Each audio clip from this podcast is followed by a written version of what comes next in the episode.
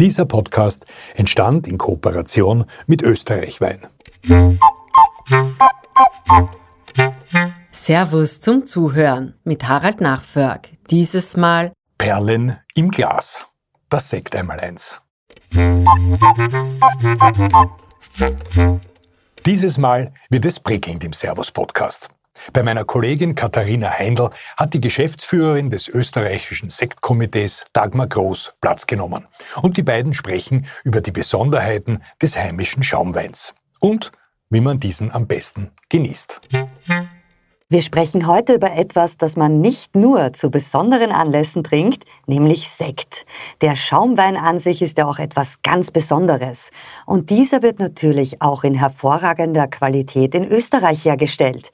Ich darf zu diesem Thema ganz herzlich meinen Gast begrüßen, nämlich Dagmar Groß, die Geschäftsführerin des österreichischen Sektkomitees. Herzlich willkommen bei uns im Servus zum Zuhören Studio. Hallo liebe Kathi, vielen Dank für diese wunderbare Einführung Einführung. Freue mich, dass ich heute hier sein darf und über eines meiner Lieblingsthemen sprechen darf. Den Sekt nehme ich an. Absolut. Wenn es prickelnd ist, dann bin ich immer gerne zur Stelle. Wann hast du denn zum letzten Mal ein Gläschen Sekt getrunken und aus welchem Anlass war das? Das war vergangenes Wochenende anlässlich der Hochzeit meines Bruders. Da gab es bei der Agape einen wunderbaren österreichischen Sekt, einen Sekt Austria sogar, die Spitzenkategorie des österreichischen Sekts. Und äh, auch in meiner Familie wird auf guten Sekt Austria, österreichischen Sekt, großer Wert gelegt. Sekt Austria steht also für österreichischen Sekt? Ja, genau. Also mit Beginn des Jahres 2022 wurde für österreichischen Sekt geschützten Ursprungs die Bezeichnung Sekt Austria rechtlich verankert. Und davon gibt es auch drei Kategorien. Sekt Austria als Basiskategorie, das ist so der frisch-fruchtige Einstiegssekt, wenn man so will. Dann gibt es noch Sekt Austria Reserve und Sekt Austria Große Reserve. Klingt herrlich. Und herzlichen Glückwunsch an Ihren Bruder natürlich, an deinen Bruder. Ja, vielen Dank. Werde ich gerne weitergeben. ähm, wie ja schon vorhin erwähnt, bist du Geschäftsführerin des österreichischen Sektkomitees. Was ist das genau? Ja, das österreichische Sektkomitee ist die Branchenvertretung der österreichischen Sekthersteller. Da wird äh, besprochen und auch ähm, verankert, wie die Produktionsmethoden für Sekt Austria zum Beispiel zu sein haben. Dann werden Marketingaktivitäten gesetzt. Ähm, es wird auch vieles an Veranstaltungen, äh, Promotion, Ausbildungsaktivitäten unternommen. Also es ist ein sehr lebendiger Zusammenschluss von zwölf äh, es sind tatsächlich Herren. Äh, allerdings vertreten die die verschiedenen Bereiche der österreichischen Sektwirtschaft. Also da sind Besitzer und Geschäftsführer von den ganz großen Herstellern genauso dabei wie Winzer mit äh, kleinerer Produktion. Hm. Das klingt sehr spannend. Wie lange machst du das denn schon? Ich arbeite seit 2013 eigentlich mit der Gründung des österreichischen Sektkomitees für diese Körperschaft öffentlichen Rechts. Äh, Geschäftsführerin bin ich seit Ende 2019. Es ist ja so, dass Sekt nicht nur getrunken wird, sondern auch gerne mal versprüht wird. Also man denke zum Beispiel an Siegerehrungen oder zur Taufe wird auch gerne mal eine Flasche an einem Schiff zerbrochen. Was hältst du denn in deiner Funktion von dieser Praxis? Also ganz subjektiv jetzt mal, tut mir natürlich um jede gute Flasche österreichischen Sekt oder Sekt Austria leid. Aber im Zweifelsfall ist es mir natürlich lieber, wenn ein österreichisches Produkt zur Anwendung kommt, als eins, das nicht aus Österreich kommt.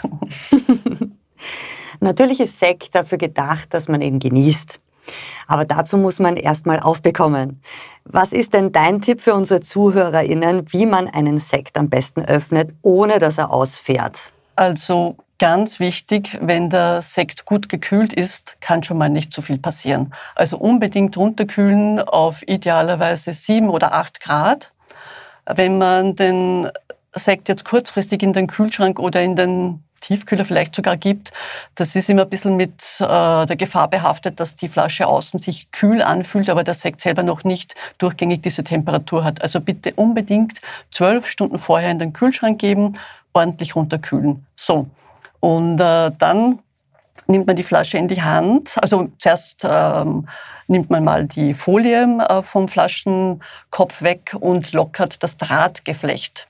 Das nennt man Agraffe oder Muesli. Man nimmt es aber nicht ganz runter, sondern lockert es nur und gemeinsam mit dem Kork äh, hält man es fest, dreht die Flasche ein wenig und äh, zieht langsam durch kleine Bewegungen den Korken raus. Und wenn man merkt, dass ein ziemlicher Druck auch entsteht, dann dagegenhalten, aber weiter langsam den Kork rauslassen. Also nie sich einfach vom Druck quasi überraschen lassen, sondern von vornherein sozusagen Master of the Business sein und äh, ordentlich mit einem festen Griff den Korken halten. Es kann im Normalfall wirklich nichts passieren, schon gar nicht, wenn man das Drahtgeflecht noch ein bisschen locker drauf hat.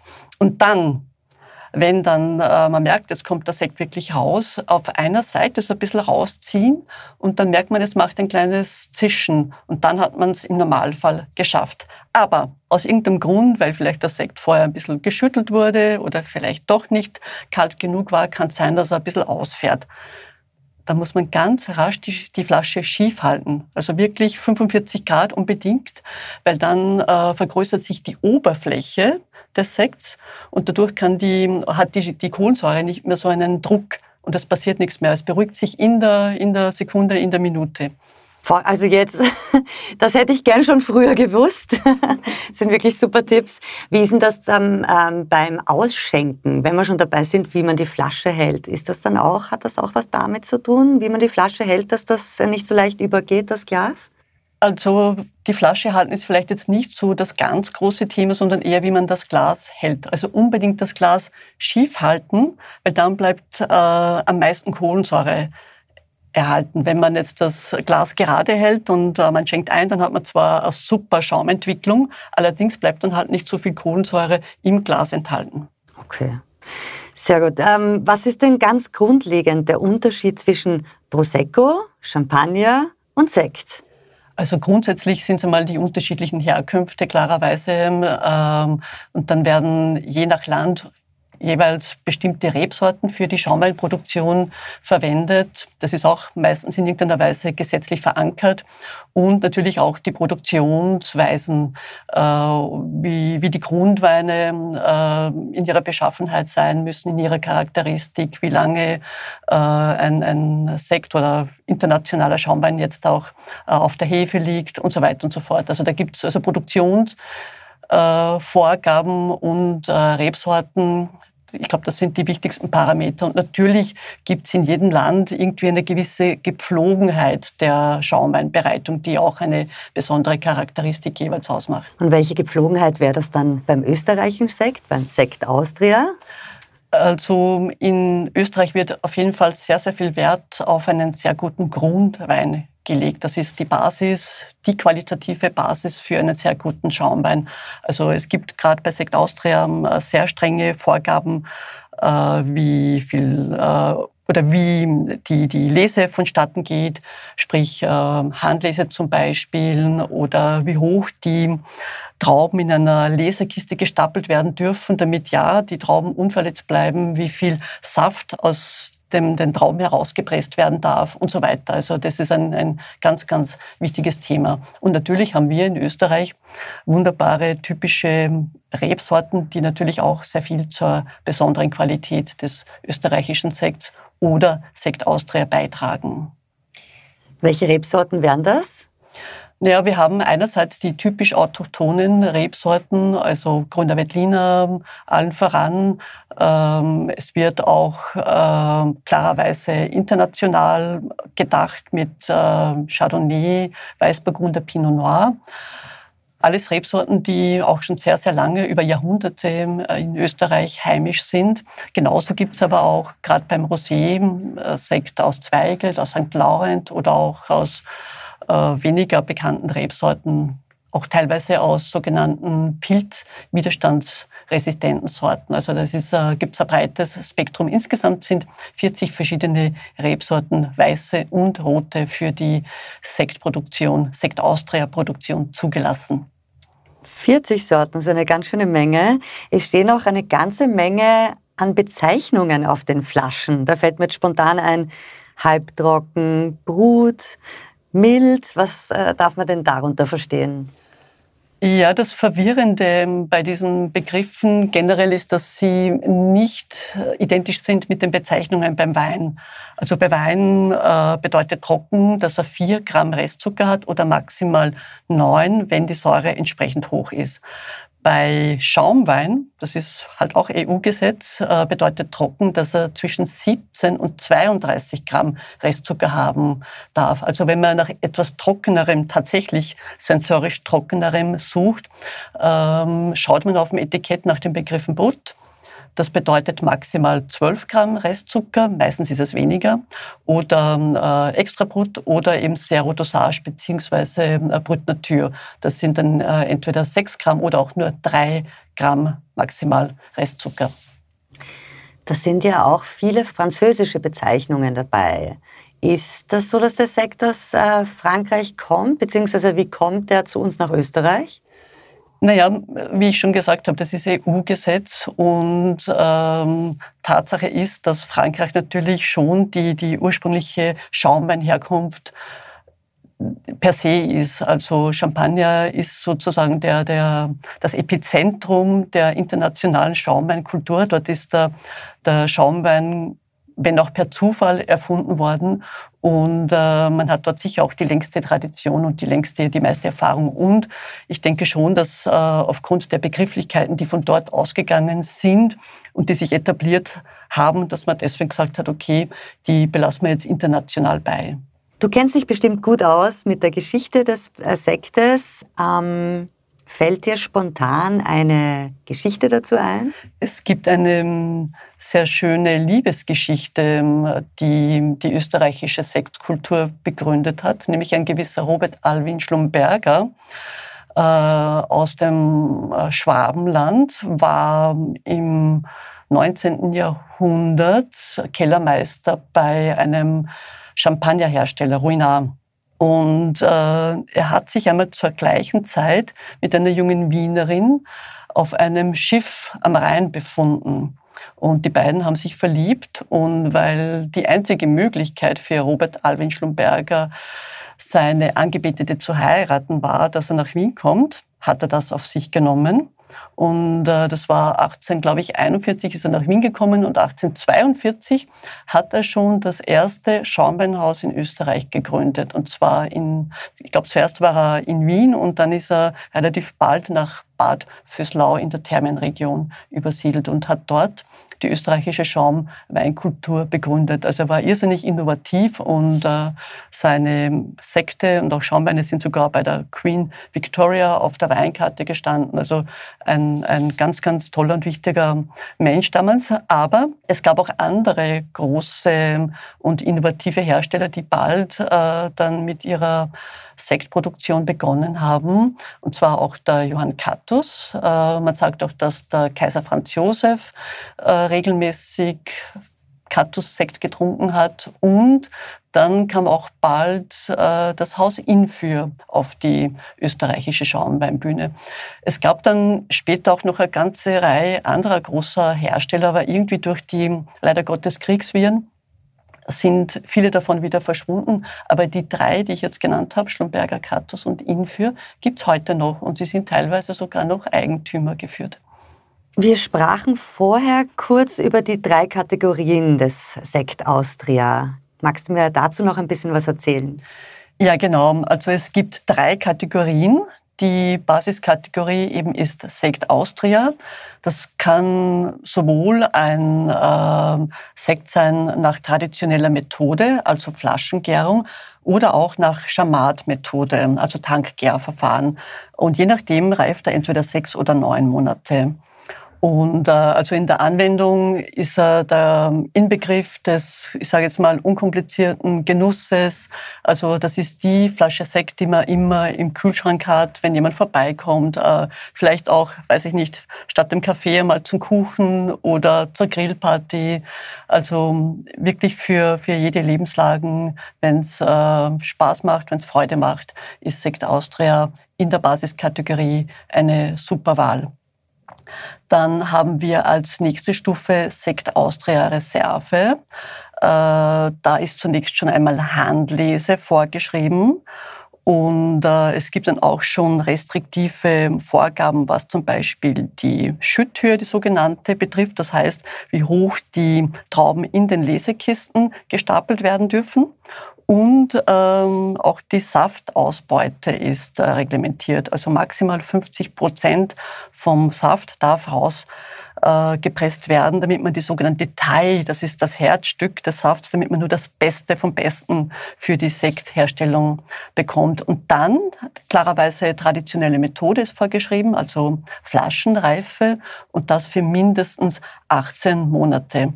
Das Besondere an dieser Kategorie ist dann schon, dass sich nach 18 Monaten Hefelagerung, manche belassen es auch noch ein bisschen länger, in der Flasche, ähm, dass sich dann schon so schöne Biskuitaromen und leichte Hefearomen entwickeln. Also wer dann mehr auf Eleganz und auch vielleicht auf ähm, feinperligeren Sekt Lust hat, greift zu einer Flasche Sekt Austria Reserve. So, und dann sind wir schon bei der Spitze, nämlich äh, Sekt Austria Reserve. Nein, Sekt Austria Große Reserve. Äh, auch da wiederum äh, Handlese ist vorgeschrieben, diese sogenannte Schütthöhe äh, kommt ganz streng zum Tragen und bei der Saftausbeute sind maximal 50 Prozent erlaubt. Also da wird wirklich auch noch mehr ähm, geschaut, dass man nur das aller, aller, allerbeste für die Sektproduktion bekommt. Flaschengärung natürlich ist auch wieder vorgeschrieben und in diesem Fall für 36 Monate. Und da merkt man dann schon, dass sich noch mehr Hefearomen, noch mehr Röstaromen, Biskuit, vielleicht sogar Toastbrot, äh, in manchen Fällen, wenn vielleicht auch äh, ein Sekt Grundwein im äh, Holzfass gereift wurde, auch noch mehr Röstaromen, Walnuss und so weiter. Also da zeigt sich wirklich das ganze Können eines Sektherstellers und Gleichermaßen mit äh, Sekt Austria Reserve haben wir da Produkte, die sich definitiv mit dem Besten der Welt messen können. Und wir zeigen auch immer wieder in Blindverkostungen mit ausgewiesenen Experten, aber auch mit äh, Sektliebhaberinnen, dass auch in allen Kategorien, wenn man jetzt, ich sage jetzt mal an, an Sekt Austria gegenüber diese Einstiegsschaumweine äh, vielleicht à la Prosecco vergleicht, dass auch da die österreichischen Sekte wirklich auf allen Ebenen meistens sogar gewinnen. Mhm. Und wenn ich jetzt als Konsumentin äh, vor einem Sektregal stehe mit einer Flasche in der Hand und nicht weiß, ob ich mich jetzt, wie ich mich jetzt entscheiden soll, woher äh, erkenne ich denn welche Kategorie dieser Sekt angehört? Ja, also danke für diese Frage, weil also ganz wichtig, wenn man nach Sekt Austria sucht, schaut man auf den Kopf einer Sektflasche. Da sieht man dann die rot-weiß-rote Banderole, so wie man es auch beim Wein kennt. Und auf dem Rückenetikett ähm, sucht man entweder nach Sekt Austria. Die Verordnung gibt's ja sozusagen erst seit 2022 und alle Sekte, die davor hergestellt worden haben, noch dieses Kürzel G.U. drauf. Das steht für geschützten Ursprungs. Abgesehen davon, dass ich dann einen hervorragenden Sekt genießen kann, äh, gibt es dann noch weitere Vorteile, wenn ich mich für einen Sekt Austria entscheide? Also zum einen weiß man, dass dieses Produkt zu 100 Prozent aus Österreich kommt, von der Traube bis zur Flaschenreife. Und es handelt sich auch um eine geprüfte Qualität. Also zum einen werden die schon genannten Produktionsschritte auch streng geprüft von der Kellereiinspektion. Und äh, es gibt auch eine eigene Verkosterkommission, die den fertigen Sekt dann verkostet, streng prüft sensorisch und entscheidet, ob er erstens qualitativ entspricht oder auch der Kategorie entspricht sensorisch. Und äh, das ist schon eine tolle Sache, weil man dadurch einfach eine Garantie hat, dass man da wirklich ein sehr, sehr gutes Produkt bekommt. Und wozu, zu welchen Speisen schmeckt denn Sekt deiner Meinung nach am besten? Ja, ich äh, weiß natürlich, dass der Klassiker irgendwie äh, Meeresfrüchte sind oder man immer an Fisch denkt, aber das muss gar nicht sein. Wir haben in der Vergangenheit oft äh, schon zeigen können, dass der österreichische Sekt oder Sekt Austria super auch zur österreichischen Küche passt. Wir haben vergangenes Jahr äh, vier tolle Köche eingeladen, die haben jeweils unterschiedliche Speisen kreiert aber mit der Vorgabe, dass es etwas Bodenständiges eher sein sollte. Also da waren Krammelknödeln auch dabei oder Feuerflecken und das ist richtig gut angekommen. Und seither werden wir auch vom Sektkomitee immer wieder gefragt, na, wann macht's denn wieder sowas? Das war so toll. Also bei, bei Schaumwein nicht immer nur an Fisch denken oder an Meeresfrüchte, kann man natürlich auch, ja, super Sache, aber genauso zu Risotto, äh, irgendwelchen Getreidegerichten per se, Kartoffelgerichten, Kisches, Aufläufe. Ähm, genauso zu einem Burger passt ein Sekt super. Oder wenn man es zum Fleisch äh, kombiniert, dann rate ich dazu, dass man das Fleisch immer ein bisschen mehr würzt, weil der Sekt oder Schaumwein per se hat es einfach gerne ein bisschen würziger. Also der braucht ein bisschen einen, einen, Gegenpart. Aber ich kann nur einladen dazu, sich selber auch ein bisschen auf die Suche zu machen, ein bisschen was auszuprobieren, sich langsam fortzutasten. Käse zum Beispiel. Auch Hartkäse allen voran ist eine super, super Kombination zu Sekt. Natürlich wird man dann vielleicht auch selber draufkommen, was einem individuell am besten schmeckt.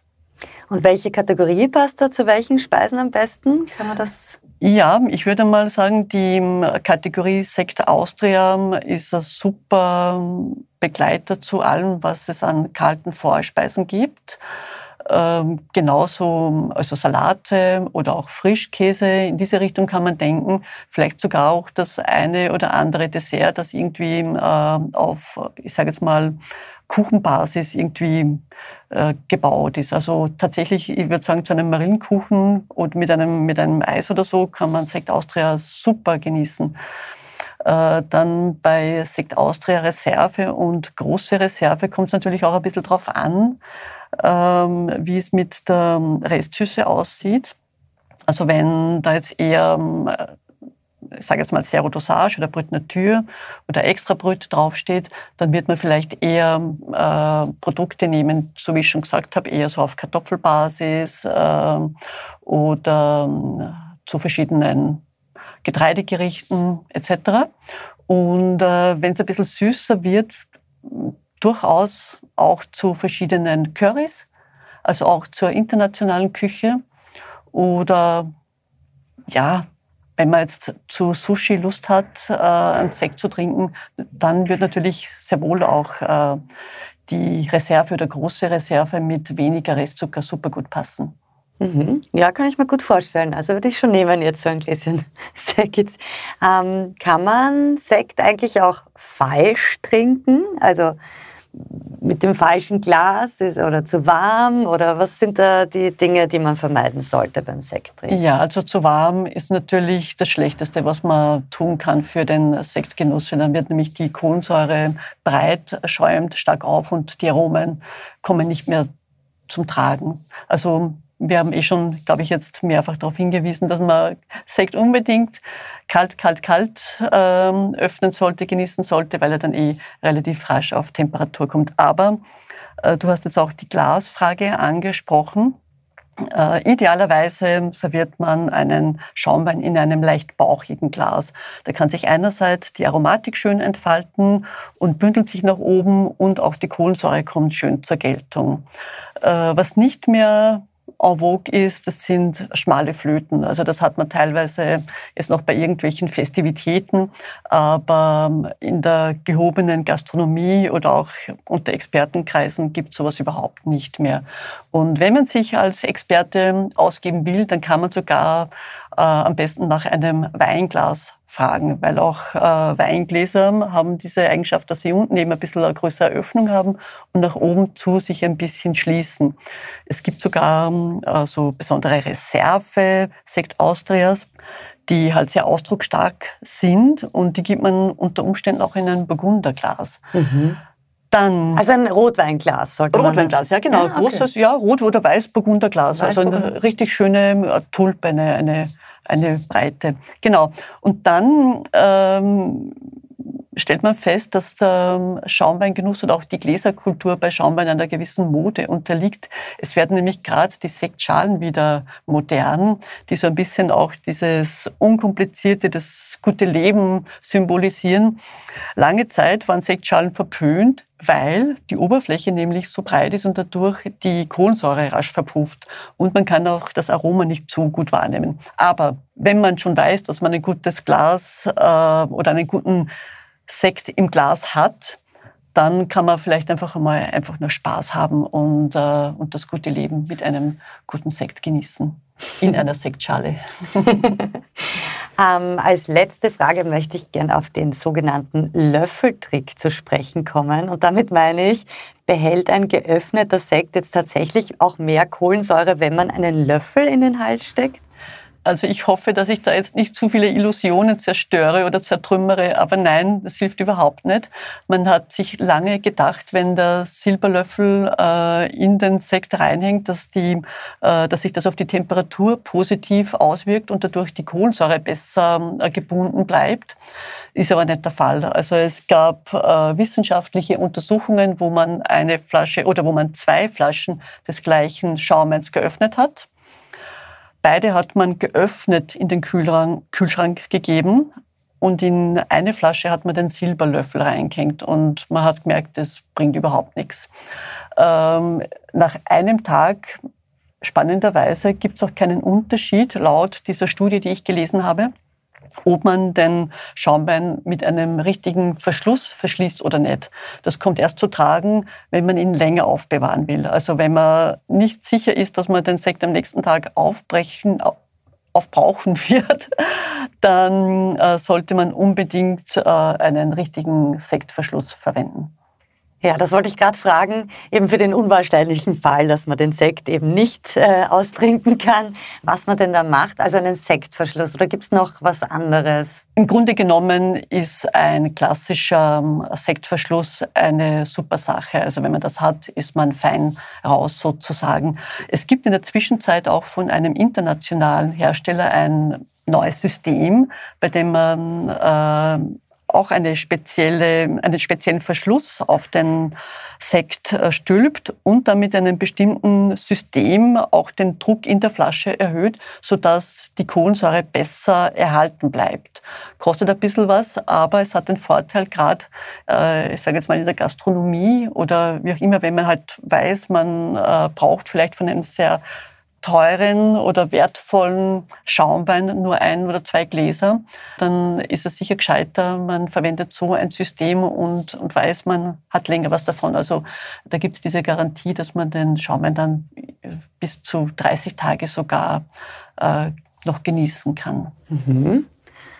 Und wenn er dann doch mal ausgeraucht ist, was macht man dann mit dem Sekt? Kann man den dann noch trinken? Soll man den dann noch trinken? Mm, ich würde vor allem weinen, wenn, wenn, mir so etwas passiert. Also das sollte man unbedingt vermeiden, denn die Kohlensäure ist schon das Herzstück von einem Schaumwein. Also Kohlensäure, wie die beschaffen ist, das zeigt ja auch so viel von der Qualität. Äh, das macht so viel von der Stilistik aus des, äh, des Sekts und zeigt auch, äh, wie er sich verändert in der Hefelagerung. Also ich würde unbedingt versuchen, zu vermeiden, dass er zu lange im Kühlschrank bleibt. Also idealerweise, wenn man ihn aufmacht, schaut man, dass man ihn innerhalb der nächsten zwei, wenigstens drei Tage aufbrauchen kann. Ich glaube, das bekommen wir hin. Ja, ich hoffe. Oder wie bringt man denn einen Korken zum Knallen, wenn man denn will? Ja, das ist jetzt eine spannende Frage an mich, weil normalerweise versuche ich ja immer zu erklären, wie man das vermeidet, äh, weil natürlich schade ist um den guten Sekt. Aber wenn man es doch will, ja, dann achtet man zunächst einmal drauf, dass er nicht zu kalt ist. Da würde ich ihn eher so bei, weiß ich nicht, 12, 14 Grad oder vielleicht auch wärmer äh, belassen. Und dann vor dem Öffnen die Flasche unbedingt kräftig schütteln. Ist das Schlechteste, was man einem Sekt antun kann für den Genuss. Aber wenn es darum geht, dass der Korken rausknallt, dann ist das die richtige Methode. Okay, das merken wir uns. Wie kommt denn eigentlich die Kohlensäure in den Sekt? Ja, also bei einer Vergärung wird ja immer Zucker, in dem Fall ist es entweder der natürliche Zucker im Wein oder eben auch äh, ein zugefügter Zucker in Alkohol umgewandelt. Man spricht von der alkoholischen Gärung und dabei entsteht Kohlensäure. Wenn man jetzt einen Wein hernimmt, äh, wenn der im Fass ist, dann entweicht diese Kohlensäure. Bei einem Sekt wird er ja verschlossen während der Gärung. Dadurch kann die Kohlensäure nicht entweichen und bindet sich über die lange Lagerzeit schön in den zukünftigen Sekt ein. Und je länger äh, der Sekt auf der Hefe reift, desto schöner, desto besser bindet sich die Kohlensäure auch in den Schaumwein ein. Und dann prickelt es schön. Und dann prickelt es umso besser, umso länger und umso feiner. Mich würde noch interessieren, in welchen österreichischen Gebieten wird denn am meisten Sekt hergestellt? Also da kann man sich an den klassischen Weinbaubundesländern orientieren, nämlich Niederösterreich, Burgenland, Steiermark und Wien. Das sind die Hauptherkünfte für österreichischen Sekt und Sekt Austria. Darüber hinaus gibt es auch die unter Bergland zusammengefassten weiteren Bundesländer, wo auch inzwischen ja auch Weingärten kultiviert werden. Und auch da wird äh, dort und da schon sehr guter, spannender Sekt erzeugt. Ich habe jetzt sehr große Lust auf ein kaltes Glas Sekt bekommen. Ich hoffe, Sie auch bei Ihnen zu Hause. Vielen Dank fürs Zuhören.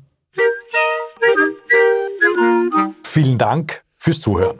Mehr spannende Fakten zum Thema Sekt und Wein sowie köstliche Rezepte findet ihr auf servus.com/wein. Macht auch bei unserem Weinquiz mit. Mit etwas Glück gewinnt ihr einen Kurzurlaub in der schönen Wachau. Wenn euch der Podcast gefallen hat, freuen wir uns über einen Kommentar und eine Bewertung. Abonniert Servus zum Zuhören und verpasst keine Folge mehr. Bis zum nächsten Mal. Euer Servus.